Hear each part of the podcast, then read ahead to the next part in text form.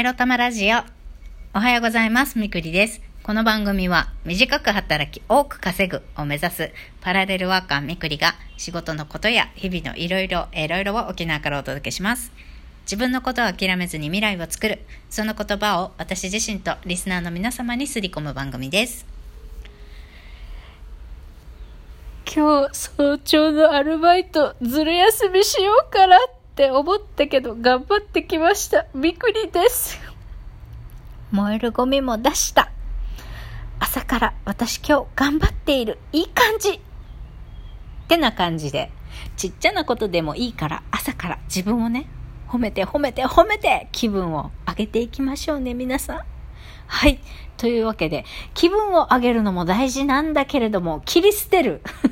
余計なものを切り捨てすっきりさせるというマインドセットも必要ですね。ということで今日のテーマはこちら。どうにもならない人やことに悩みすぎるのはやめようについてお話ししたいと思います。そうなんですよね。人は変えられないしさ、自分一人で変えられないことってあるじゃないですか。もうそれにね、もうどうにかしなきゃ、どうにかしなきゃって。例えば、仕事だったら責任があるから、これをどうにか改善しないと、この人をどうにかしないと、とかって思うじゃないですか。ね、思うことあると思うんです。だけどね、もうどうにもならんこともあるんですよ。ね。生き、私、生きるために大切な知恵の一つとして、何が自力で変えられて、何が変えられないかを、あの、知っておくことって大切だと思うんです。で、ね、よく言われますけれども、人を変えることはできない。他人を変えることはできないって言いますよね。そう、まさにそうだと思うので、えー、例えば自分に意地悪してくる人間、自分のことを嫌いな人間、デフォルトで常に誰に対しても、えー、意地悪な人間っていうのは変えられないじゃないですか。だからそんなやつに愛想よくする必要はそもそもないし、サポートする必要もないし、そういった人間に対していい人でいる必要はまずないなって思いました。それから変えられない物事に対しても、まあ私がどうやっても変わらないものは変わらないんだから、そこを必死に変えようとしない。変えられるものに目を向ける。そう。変えられるものに目を向けて、そうすればもしかしたら変えられないと思っていた自分にはどうにもできないって思ってた状況が変わってくる可能性もあるのでね、問題は A だって思っちゃうんだけど B を頑張っていれば自然と A が解決するっていうこともあるので、そうそう。だから自分が変えられること、自分が関わって変えていけることに集中すれば、していけばいいかなって。今日思いました。もう早朝のアルバイトやってる時にね、大きな冷蔵庫の工場の中でダウンコートを着ながら寒って思いながら食品の仕分けをしながらね、動く瞑想をしながら私はそう思いましたよ、本当だから今の私の仕事の状況で言えば、もう英会話講師の塾長とね、別に仲良くする必要もないし、あの、もう腹立った時は遠慮なく容赦なく、それ違うんじゃないのとか、あの、気分悪いんでやめてくださいって言えばいいし、で、変えられないこと。うん、昨日はね、ちょっと、大きな事件があってというか、えー、英会話講師の仕事、昨日夕方ありました。で、えっと、日本人の生徒さんとアメリカ人の生徒さんで、チームを組んでもらって、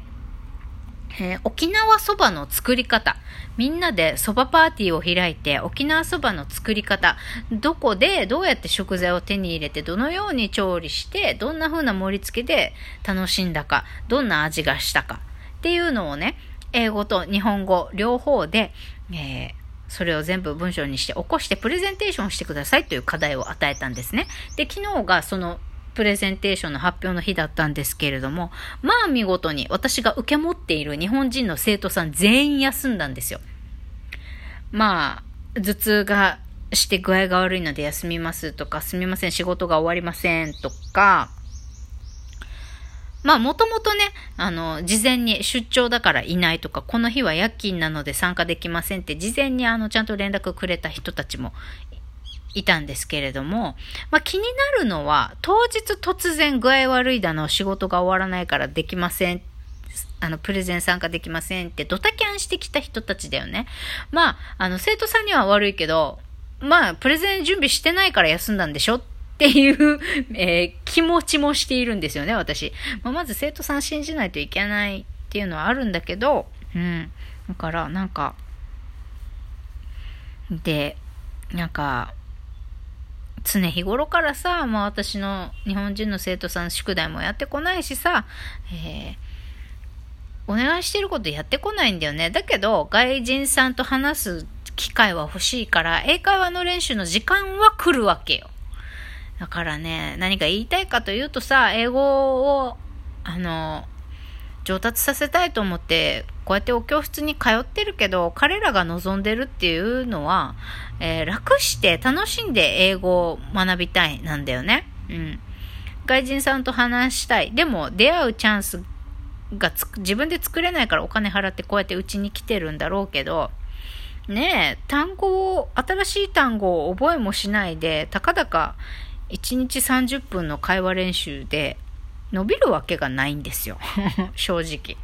だからこの人たち、まあ私の日本人の生徒さんね、見てて思うのは、もう全く宿題もしてこないし、こう講師もドタキャン連絡、無断遅刻、無断欠席も多いし、